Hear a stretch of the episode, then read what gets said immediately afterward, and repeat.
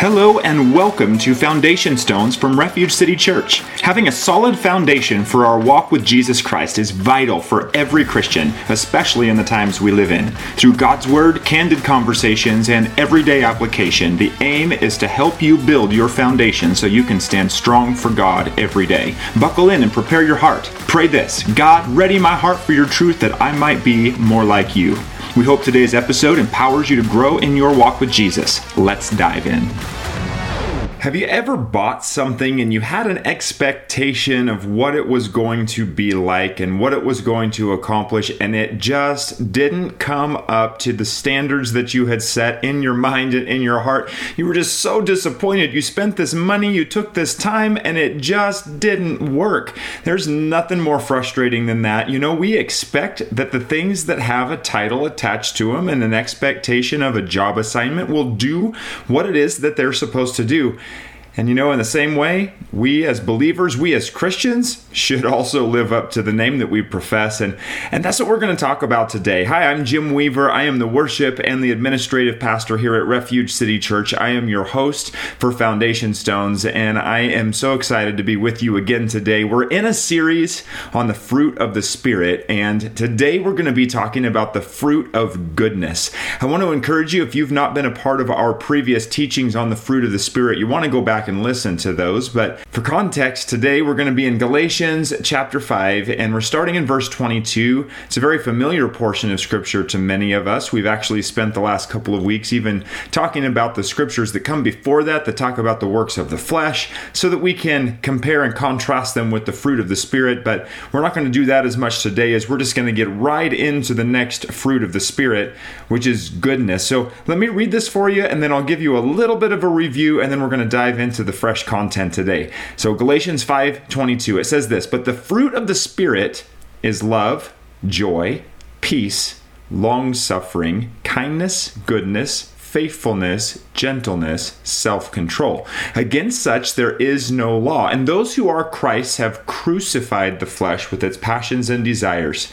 If we live in the Spirit, let us also walk in the Spirit. Let us not become conceited, provoking one another, envying one another." And so what I've been laying out for us before, and I hope that this is something that's just beginning to resonate and get deep down in your spirit, is that this is the fruit of the Holy Spirit, first and foremost. It's it's His fruit. It's the fruit of the Spirit. And there's a really important reason why I keep emphasizing that, because it's really easy for us to get real super religious about things like this and just try to force the fruit out of our life. You know, we've we've actually connected to the vine, which is Christ. We've got to be the branch that's connected to the vine so that Jesus can get God's word from the root to the fruit. And sometimes we try to do that in our own strength. And, and we can do that sometimes. And, and we can usually do it when things are easy in our life. But as soon as the wheels fall off the cart, as soon as we have national turmoil, or we've got a situation in our family or in our marriage or in a relationship of some kind, and things get really hard, that's when our self-made attempts at producing fruit just fall short. And so it's important for us to remember that we've got to be connected to the Spirit of God. We've got to be connected to the vine, to Jesus, so that we have a conduit through which to flow the good things of God. We can't force it to happen. We've got to be in relationship for it to happen. So that's point number one. That's really important for us to continue to remember today. So how do you get the fruit of the Spirit? You get with God. You spend time with Him. You cultivate a relationship with God, not just a relationship with a religion. That's empty. That's meaningless. That's just a form without any power. But can I tell you today, when you connect with Jesus, you're connected with God, you're connected with the power from on high, and you will produce authentic fruit of the Spirit. You see, it's because the fruit of the Spirit is what we overflow to other people. This is the public fruit, the low-hanging fruit that hangs over the fence into the public square, that can be tasted by the curious and even by the desperate or the hurting. In fact, when we look at the first part of the fruit of the Spirit, and it's defined as love, and then of course we've got the eight other attributes of the fruit of the Spirit, we can see that Jesus was very emphatic that this is the way that people will recognize that the message we carry, that the name that we live by, that the relationship we have with Jesus is authentic. He said in John thirteen, verse thirty-five, "By this all will know that you are my disciples if you have love for one another." And so we manifest these fruits as an authentic designation of who we follow. It's the real meal deal because the fruit coming off my life is authentic. It's real. It's coming from God. It's the fruit of the Spirit defined by love that will truly demonstrate to the world that the message we carry is real, that it's authentic. The message of Jesus Christ and his salvation, his goodness. That's why it's got to be his fruit and not our cheap imitations. We can all fake the fruit of the Spirit in our flesh when life is easy, like I said, but when it's hard, when things get tough, we'd better be connected with the vine ahead of time in order to overflow with the Spirit of God. You see, it's an anomaly to the world when they see the people of God truly operating the way the Bible says we should. It draws attention. It it actually creates a question in people. What does this person have that I don't have, and how can I get it too? And so today I want to talk about the sixth fruit of the Spirit. The sixth fruit of the Spirit is the, the fruit of goodness. So again, Galatians five twenty-two, the fruit of the Spirit is love, joy, peace, long-suffering or patience, kindness, goodness, faithfulness, gentleness, self-control. So as I was studying out kindness from last week's podcast and then goodness to this week's podcast, it's interesting because these two words can actually come from the same Greek word. But I actually found that goodness has a little bit different definition here. So goodness in the Greek out of Galatians five twenty-two, it's actually the Greek word agathousene. Agathousene, which means uprightness of heart and life, goodness or kindness. In fact, it means inherently good, intrinsic goodness as relating to believers. And interestingly, this Greek word in the Bible is not found in secular Greek language. According to the research that I did, it's actually unique to Christianity. It means the goodness that comes from God and shows itself in spiritual, moral excellence or virtue. Listen to that again. It's the goodness that comes from God and shows itself in spiritual, moral excellence or virtue. You will live with spiritual, moral excellence. It's a goodness that God gives that shows itself in spiritual, moral excellence or virtue. So let's key in on this definition for just a second here. Uprightness of heart and life, moral excellence, and virtue. So what is virtue? Virtue is a word we don't use very often in our common everyday language, but virtue is literally defined in the dictionary as behavior showing high moral standards. Behavior showing high moral standards. Standards meaning that you've got an actual compass by which you're living your life. And then behavior, I think, is an important word right here. As I looked at this definition and saw the word behavior, I realize that behavior is not just an inward intentions. You know, we all have good intentions. We all want to be a good person, but behavior means that it is our outward display or our lifestyle. It's our behavior. It's what people see our lives living like because of what we believe on the inside. What happens on the inside becomes a behavior on the outside. This speaks to our motive. It It speaks to our integrity, which is always on display. We don't get an out when we walk through dark times. The goodness of God as the fruit of the Spirit should be manifesting all the time, every day, from the moment we wake up to the moment we put our head on our pillow.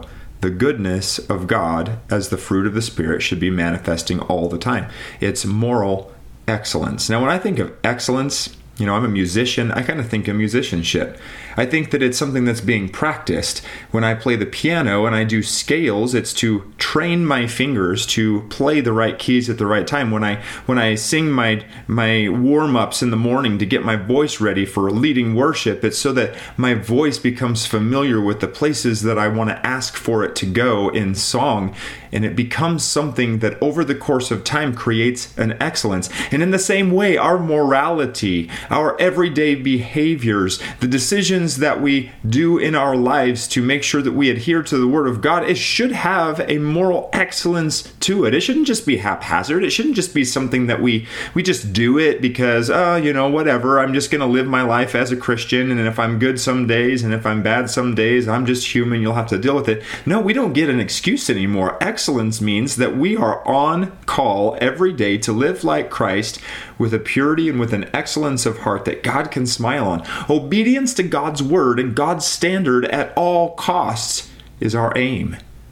And so I begin to look for other places that the word goodness is used in the New Testament, this specific Greek word in the New Testament. And so look at some of these other ones. Romans fifteen fourteen, Paul says this, "Now I myself am confident concerning you, my brethren, that you also are full of goodness, filled with all knowledge, able also to admonish one another."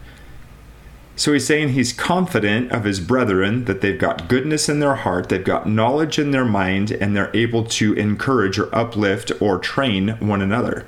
Ephesians five eight through fourteen, Paul says to the Ephesians, "For you were once darkness, but now you are light in the Lord." Now that's a transformation if you've ever heard one. That's powerful. You were once darkness, but now you are light in the Lord. That's only the work of grace. That's powerful. He continues, "Walk as children of light, for the fruit of the Spirit is in all goodness, righteousness, and truth, finding out what is acceptable to the Lord.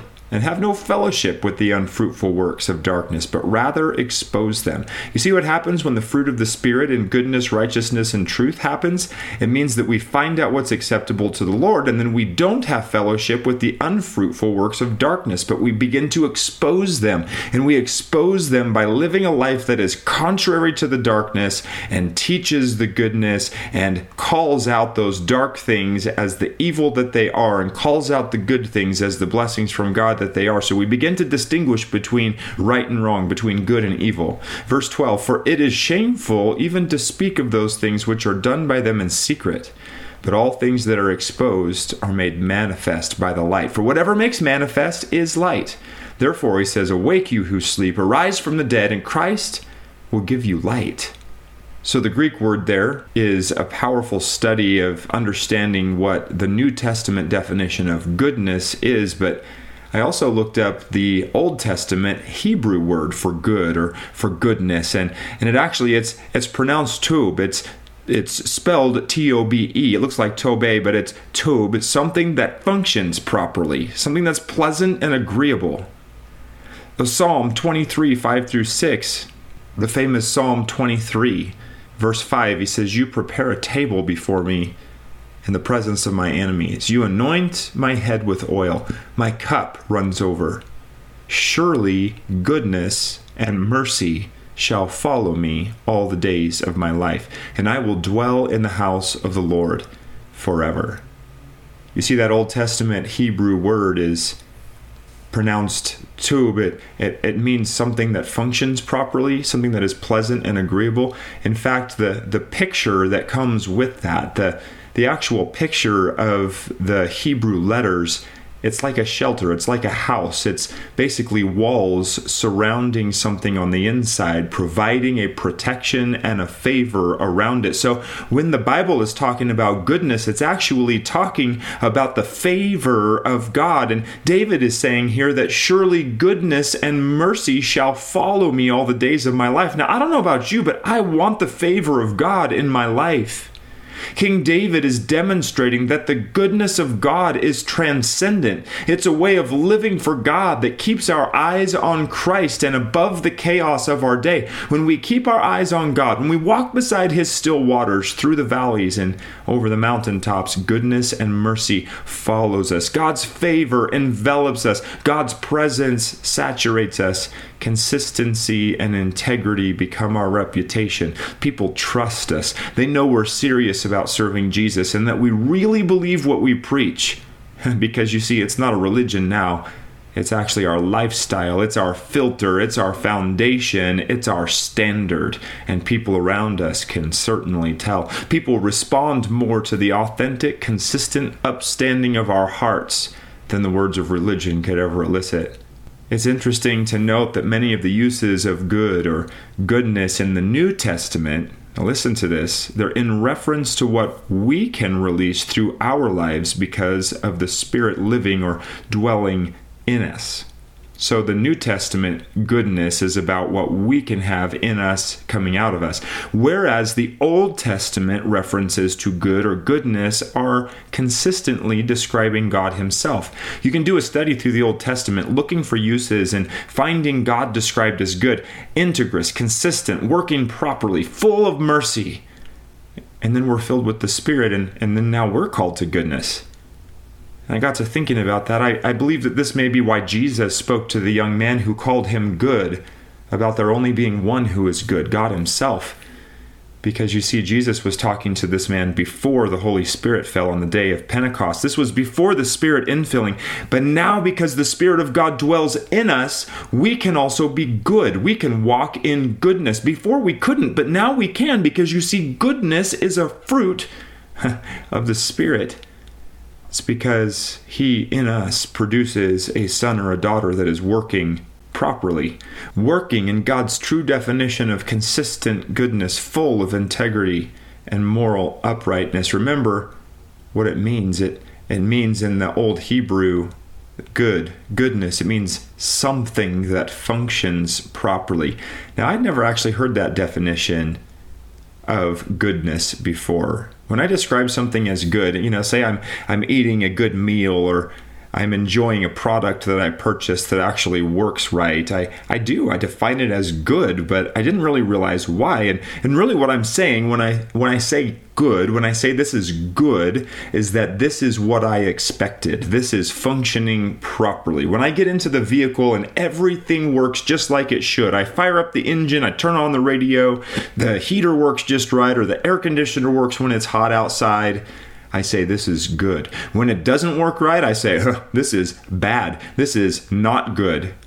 And so when you think about the word good or goodness, the fruit of the Spirit of goodness, it means you're working properly. So let's look at a verse from the Old Testament about the goodness of God. Psalm twenty-five, verse six. We're going to read through verse eight. The psalmist says, "Remember, O Lord, your tender mercies and your loving kindnesses, for they are from of old. Do not remember the sins of my youth, nor my transgressions. According to your mercy, remember me, for your goodness' sake, O Lord. Good and upright is the Lord. Therefore, he teaches sinners in the way." So I read that and I think to myself, wow, this is a definition of goodness or good that, that now I can have because the Spirit of God lives in me, and now to the glory of God, I can walk in this kind of goodness. I can build the same bridge that Jesus built. I, I can lead people to his salvation by manifesting the goodness of God, by pouring out the good things and working properly in the ways of the Lord in a way that will demonstrate to the world that God is real. You see, once we're redeemed by the blood of Jesus, we now, being infilled with the Holy Spirit, are able to produce goodness as part of the fruit of the Spirit flowing through our lives. Remember John fifteen five, where Jesus said, "I am the vine, and you are the branches. He who abides in me and I in him bears much fruit, for without me you can do nothing." So remember that the Hebrew definition of good or goodness is actually something that functions properly. Something that functions properly. I personally love this definition for myself. I, I think about that, and it's really such a given to me, maybe to you too, that we would expect when we own something or that we do something, that it would function properly. We want it to function right. We want it to be correct. There's nothing more disappointing than an expectation dashed because a product just doesn't live up to its description. I don't know if you remember this. Back in the day, they had those as seen on T V ads. It's it's kind of like that, you know. Sometimes they're just too good to be true. You know, the cleaner doesn't kaboom every stain. Or maybe the goo doesn't keep my boat from sinking or my roof from leaking as effectively as the advertisement says it would. Or maybe that suction cup just wasn't strong enough to hold my full-size mirror on the wall. How disappointing. And, and you know what? I even paid extra for the expedited shipping, too. You see, we expect things to hold up to their descriptions. And in the same way, the world expects Christians to hold up to the Bible's descriptions. You know, they actually want us to. Most people would really like to know what the truth is, and as a Christian that is functioning properly, we answer that question by the way we live. That's the manifestation of the fruit of the Spirit of goodness. It's that we're dependable. In good times and in bad times, we are who we say we are. So I have a question. Are, are you truly who you say you are? Does your lifestyle back up the description that you would say that you are? Are you Christ-like? Can people think of you and think of Jesus in the same definition and think that there is harmony between the two? You are who God's Word says you are, and you do things the Bible says to do. That's when you know you're dependable. That's when you know you're manifesting the goodness of God. You are absolutely true to your description. And the world around you can depend on you to be an accurate representation of what Jesus was like. They want to know. They really do. People are watching. Have you ever noticed that unbelievers know exactly how Christians should be behaving? They'll tell you. And they can point out when we miss the mark, and they certainly do sometimes, don't they? How do they know what the definition is? It's really because they know deep down in their hearts, just like we do, according to Romans one, that God really does have a standard. Romans one, verse twenty, it says, "For since the creation of the world, his invisible attributes are clearly seen, being understood by the things that are made, even his eternal power and Godhead, so that they are without excuse."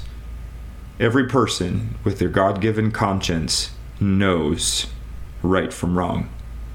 And we have to work really hard to walk contrary to that. We have to try really hard to be contrary to the identity that Christ has put in us. And, and we do that by sinning. We do that by willfully disobeying. We do that by contradicting God's word. And, and you know, I, I said it was hard. It's It's hard in the fact that it's contrary to who we were created to be, but it's easy in our flesh. And so we have to recognize that there is a battle that's taking place in our flesh, that we must surrender our heart to the Lord so that the goodness of the Spirit can be flowing through us.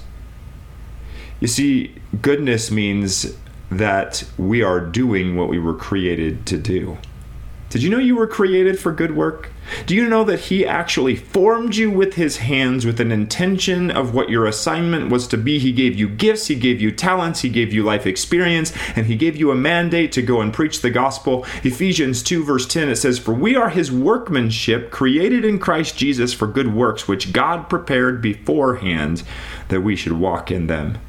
Not only were we prepared to do things for God, we were created to do good things for God. He prepared us for them. He created us for them. And the Spirit of God working through us should create in us a proper working order to accomplish those things. When our life says that things should kaboom, things should kaboom. You know, when we say that we've got the Spirit of God living in us, then we should walk like Jesus did. That's what the fruit of goodness is all about, working properly, working with integrity. What's integrity? What a powerful word, a word that's needed in our day, a day that sees people designing their own standards and judging one another by them. You know, I want my life aligned with the standards of heaven, and then I want to be found living by them consistently without fail. See, what's the definition of integrity? Integrity means that you are whole and undivided. You're whole and undivided. You're not double-minded. You're not tossed back and forth, up one day and down the other. You're consistent, healthy, whole, and single-minded after God. You've made up your mind ahead of time. You've made up your mind like Joshua did. It says in Joshua twenty-four fifteen, "And if it seems evil to you to serve the Lord, choose for yourselves this day whom you will serve, whether the gods which your fathers served that were on the other side of the river, or the gods of the Amorites in whose land you dwell. But as for me and my house, we will serve the Lord." You see, much of your goodness is found in the decision to follow the Lord before you are challenged. You see, you've decided. You've decided this: if I face adversity, I will still serve the Lord, and I will do it his way. And that means that your actions support the definition of your life. You're calling yourself a Christian. And Christianity is more than just a title. It's actually your lifestyle. Christianity is not your pastime on Sunday mornings. Christianity is not the name you use to fill out a survey or a questionnaire next to your gender or your ethnicity. Christianity, Christ likeness, is who you are.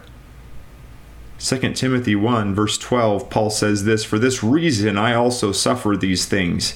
Nevertheless, I am not ashamed, for I know whom I have believed and am persuaded that he is able to keep what I have committed to him until that day." Basically, what Paul is saying is, I know who I am, and I've already decided I'm going to follow him until the moment I take my last breath, and then I'll be with him forever and for eternity. You see, our circumstances don't change it. If anything, difficult circumstances cement our convictions. They only prove us more resolute if we decide in advance we will hold fast to the holy life that God has called us to. We can only do it through the Spirit of God. Because you see, the Spirit of God is always calling us up. He's always calling us to look up, to, to pay attention to the transcendent things, to pay attention to the things that are higher than we are, which is God Almighty, Jesus seated at the right hand of the throne, and the Holy Spirit now dwelling on the inside of us. You see, God has high standards. He has high moral standards, which is the definition of goodness, is adhering to high moral standards. So we're seeing here that the goodness of God, lived through us as the fruit of the Spirit, is our alignment with the high moral standards of God's law. I'm talking about the moral code of right living and right standing we are called to by the Word of God. The unswerving, the unchanging, the undeniable standard of righteousness that God has not been unclear in providing for us. He's actually given us a roadmap. You see, there's two kinds of law that are found in God's Word, and specifically in the Old Testament. And people get real confused about these two things because we see a lot of laws that maybe today we don't adhere to, but then we see other laws that we do adhere to. And sometimes the question can come up, well, why do we obey some and not others? And it's because there's two different kinds of law that we see in Scripture. And the first one I want to tell you about is the ceremonial law of the Hebrew people. Laws about cultural things. Laws about how they did sacrifices. Laws about how they cleaned things and how they operated in hygiene. Laws about how they washed their hands, or not joining two types of fabrics together, or not trimming the edges of their beards. They were exclusive to the Jewish people. These things were related to the cultural standards of the day. It was before the Gentiles were grafted in. It, it was really something that God was using to kind of paint a picture of what he was doing as he was preparing to fulfill all of these ceremonial laws through the life and the sacrifice of Jesus Christ. They were types and shadows of what God would do through Jesus. And then there's the moral law. So there's the ceremonial law, then there's the moral law. This is the high standard moral conviction of God. This is the absolutes that stand the test of time, before the time began to after time began. Doesn't matter, Old Testament or New Testament, these things stand. The standard of morality that God has established for all mankind, not just the Jewish people, but Jewish and Gentile people alike. It starts with the Ten Commandments. And it's the same now after Christ came as it was before he came. And these laws didn't change with the cross. In fact, Jesus actually lived these laws, and he calls us to them. You can read them in Exodus twenty, even though there's some other places in the Bible where you can see them. But this is basically what God told the Hebrew people. These are the Ten Commandments. Have no other gods before me. Don't make for yourself an idol. Don't take the Lord's name in vain. Keep the Sabbath, which is a day of rest, which we talked about that several podcasts back. You can look that up. Honor your father and your mother. Don't murder. Don't commit adultery. Don't steal. Don't lie. And don't covet. You see, goodness, a life of goodness, a life of the Spirit of God flowing in goodness out of us through the fruit of the Spirit, is following God's moral law. See, many of us do our very best to adhere to God's moral law with all our own strength.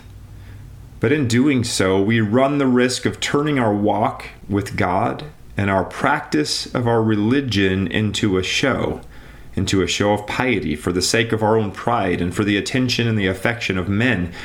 That's why in our own attempts at goodness, we can taint the work of God. We we can do the good things when it's easy, but we struggle with the good things when it's hard, and it's because we're doing it in our own strength. That's why before Christ, no man could be good. That's what Jesus told the young man that called him the good teacher. Now that we have Christ, we house the Spirit of God inside of us, which means that the goodness we have is a fruit of the Spirit. That means that our moral uprightness, our integrity, our holiness really is now centered on the heart of the law. See, there's a difference between the letter of the law just being head knowledge and then the letter of the law moving us to the heart of the law, which is this, to love God and to love other people. See, one day Jesus was challenged about the law and challenged about how to serve God and please God. In Matthew twenty-two, thirty-six through forty, we see someone come along and, and challenge Jesus. He says, "Teacher, which is the great commandment in the law?"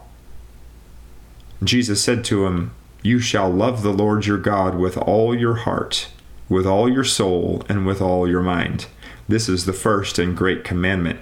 Now, I love that because Jesus absolutely could have stopped right there and would have fulfilled this man's question. But Jesus realized that the heart of the law has an additional component.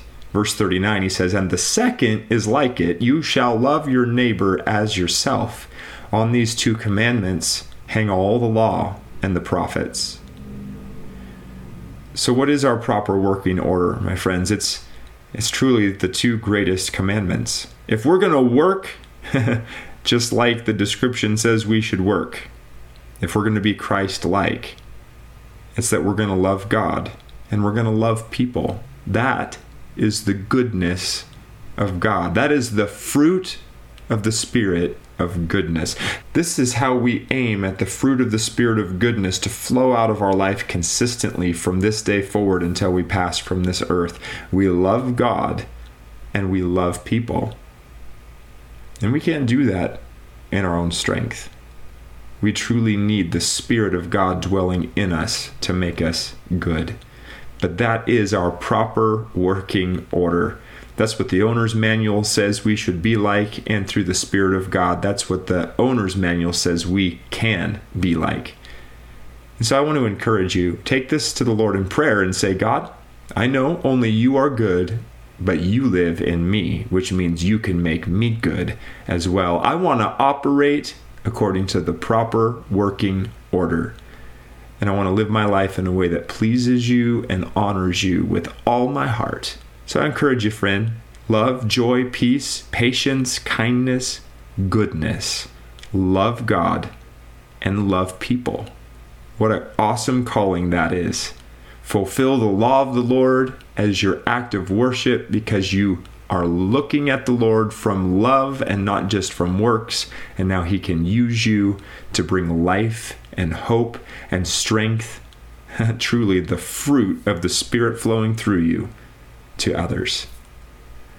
Well, I hope you got something out of today. I hope this is something that can resonate in your thoughts and your prayers the next several days as we prepare to live for Christ with all of our heart. And so I just encourage you, add this foundation stone to your Christian faith and see God manifest great things in and through you in the name of Jesus. I love you, friends. I can't wait to see you again.